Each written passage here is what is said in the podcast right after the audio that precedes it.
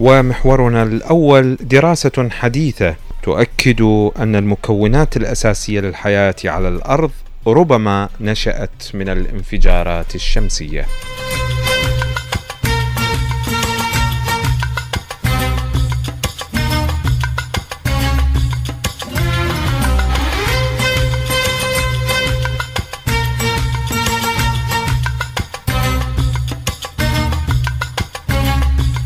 تستمر الدراسات العلمية بإغنائنا طوال السنوات الماضية والحالية وحتى القادمة. للبحث عن أسرار كثيرة تكتنف الأرض تكتنف الكون تكتنف كل شيء يرتبط بنا في هذه الحياة. يعني حتى قبل أيام أشارت جمعية ناشونال جيوغرافيك الأمريكية إلى أن المكتشف تصوروا من المحيطات في الأرض فقط 20% يعني 80% من المحيطات والبحار في الأرض غير مكتشف. يعني هذه آه، طبعا إحصائية أو نسبة عفوا علمية تشير إليها أكبر جمعية علمية في العالم اللي هي جمعية ناشونال جيوغرافيك العلمية الأمريكية.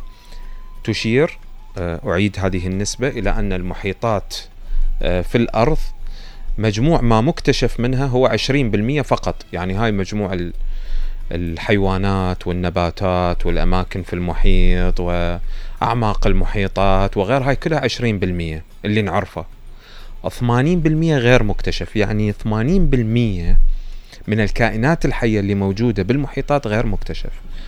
80% من أعماق المحيطات غير مكتشف. ما نعرف شنو بيها. ما يعرف الإنسان آه، ماذا تحويه.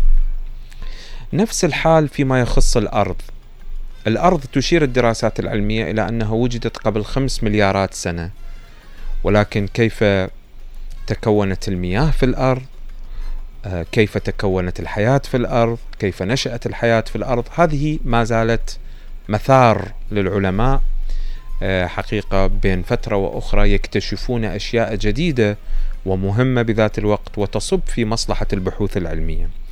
هذه المرة الدراسات تتحدث على أن الانفجارات الشمسية اللي اليوم الإنسان الحديث يهابها حقيقة ويخاف منها ويفكر بأن الانفجارات الشمسية التي تنتج عنها العواصف الشمسية من الممكن أن تضرب الأرض في أي لحظة وتسبب في آه، تعطل النظام في الأرض خصوصا نظام الاتصالات في الأرض الإنترنت الشبكات البث الفضائي إلى آخره.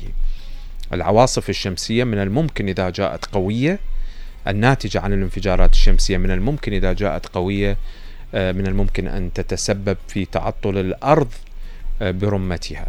وهذا هو الخوف آه، من هذه العواصف. ولكن بشكل أو بآخر تأثير العواصف الشمسية يصل إلى الأرض منخفض جدا بحيث إنه لا يؤثر بشكل مباشر على النظام العلمي النظام البيئي الإيكولوجي النظام الإنساني بشكل عام. ولكن مثل هكذا دراسات حديثة تؤكد إلى أن المكونات الأساسية للحياة في الأرض نتجت أو نشأت من الانفجارات الشمسية. هذا يدلل وبشكل لا يقبل الشك على أن الشمس هي أساس الحياة على هذه الأرض وأن الشمس هي أساس الحياة في في الأرض من ناحية آه، طبعا هذا بلا شك يعني إحنا آه، لا لا غنى عن أشعة الشمس التي تصل إلى الأرض للنبات والإنسان والحيوان والأرض والطقس والمناخ بشكل عام يعني هي هي تدخل في كل شيء. ولكن أن تصل آه، وأن يصل العلماء ويتعرفوا على أن المكونات الأساسية للحياة بما فيها المياه بما فيها الأكسجين بما فيها يعني أي شيء صالح للحياة في الأرض ربما جاء من مجموعة الانفجارات الشمسية. بمعنى آخر جاء نتيجة التفاعلات الكيميائية التي تسببت بها هذه الانفجارات على الأرض. جاء نتيجة الضغط الذي تسببت به على الأرض. الضغط والحرارة مثلا شيء من هالقبيل. يعني بالضبط مثل ما واحد يدرس كيف تكون النفط الأسود. في في باطن الأرض. كيف تكون؟ الدراسات العلمية اللي إحنا ندرسها لأبنائنا على ما أعتقد في في كتاب ثالث متوسط على ما أعتقد يدرس اليوم. يدرسون أن النفط الأسود جاء أو تكون في باطن الأرض نتيجة الضغط والحرارة اللذان سلطا على أجساد الكائنات الحية والنباتات وأجساد الحيوانات التي طمرت في الأرض. ليش إحنا مرات يعني البعض وليس نحن آه، البعض يقول أو يعني يضحك أو شيء من هالقبيل يعني يمازح على أنه الإنسان عندما يموت يتحول إلى نفط. هي قضية علمية صحيحة وليس فقط الإنسان يعني مجموع الكائنات الحية بشكل عام وعبر ملايين السنين عندما تطمر في الأرض وبفعل الضغط والحرارة وتراكم الطبقات الأرضية تتحول هذه الكائنات الحية آه، الميتة والمدفونة إلى آه، الهيدروكربونات يعني إلى النفط الأسود بالتحديد. هو هذا مصدر النفط الأسود اللي إحنا الآن آه، ندرسه يعني. كما قلت في منهج الثالث متوسط بس ما أعرف بالضبط بأي درس حقيقة يعني. ما أعرف بال على ما أعتقد يعني بالكيمياء بالفيزياء ما أعرف بالجغرافيا يعني شيء من هالقبيل عموما هكذا آه، آه، يفعل أو تفعل الضغط أو يفعل الضغط والحرارة آه، بتكوينات معينة مع مواد معينة بإنشاء مكونات أساسية للحياة في الأرض. لبنى الفضل ومزيد من التفاصيل.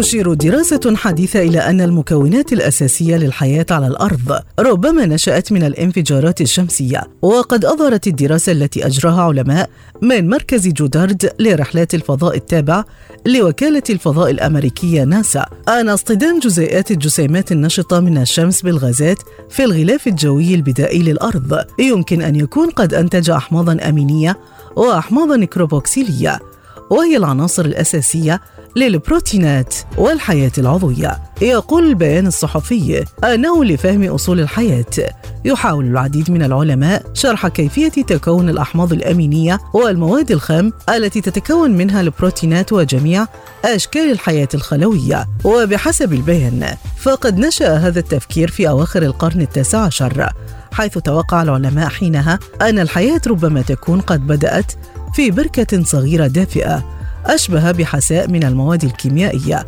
ينشطها البرق والحرارة ومصادر الطاقة الأخرى التي يمكن أن تمتزج معا بكميات مركزة تشكل جزيئات عضوية.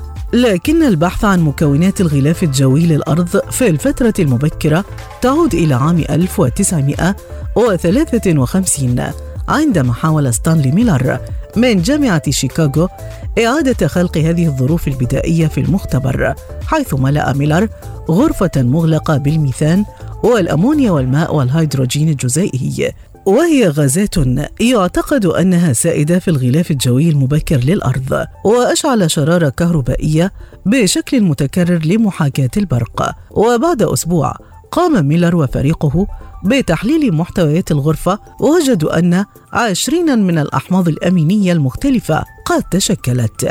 وبحسب الدراسة الجديدة استخدم عالم الفيزياء إيرابيتيان بيانات من مهمة كيبلر التابعة لوكالة ناسا للتحقق من فكرة جديدة وهي فكرة الجزيئات النشطة الصادرة من شمسنا في مرحلة التوهج الفائق المبكرة. بالاعتماد على ملاحظة النجوم البعيدة في مراحل مختلفة من دورة حياتها. وفي عام 2016 نشر إيرابيتيان دراسة تشير إلى أنه خلال أول 100 مليون سنة على الأرض كانت الشمس أكثر قتامة بنسبة 30% لكن التوهجات الشمسية الفائقة وهي الانفجارات القوية التي نشاهدها مرة واحدة فقط كل مئة عام أو نحو ذلك اليوم. كانت تندلع مرة كل ثلاثة إلى عشرة أيام. وتطلق تلك التوهجات الفائقة جسيمات قريبة من سرعة الضوء من شأنها أن تتصادم بانتظام مع غلافنا الجوي مما يؤدي إلى بدء التفاعلات الكيميائية. ويقول أحد العلماء أحد علماء الفيزياء الفلكية المشاركين في هذه الدراسة أن هذا اكتشافا كبيرا لمعرفة المكونات الأساسية للغلاف الجوي للأرض المبكرة وذلك عن طريق تخليق هذه الجزيئات العضوية المعقدة لأنه من خلال هذه التجربة آه، يعني استطاعوا أن يصنعوا 20 من الأحماض الأمينية المختلفة. طبعا معروف أن الأحماض الأمينية تدخل في تركيبات آه، أجساد الكائنات الحية يعني. في أجسادنا في أجساد الحيوانات موجودة هذه الأحماض الأمينية. ولاعبي كمال الأجسام يستخدمونها على شكل أقراص أو على شكل آه، بودرة يعني يحلوها بالمياه ويستخدمونها لأنه تنفع في عملية آه، تخليق البروتين وما شابه. وبحسب الدراسة فاستخدم أحد العلماء للتحقق من هذه الفكرة. هي فكرة الجزيئات النشطة الصادرة من شمسنا في مرحلة التوهج الفائق المبكرة وبالاعتماد على ملاحظة النجوم البعيدة في مراحل مختلفة من دورة حياة.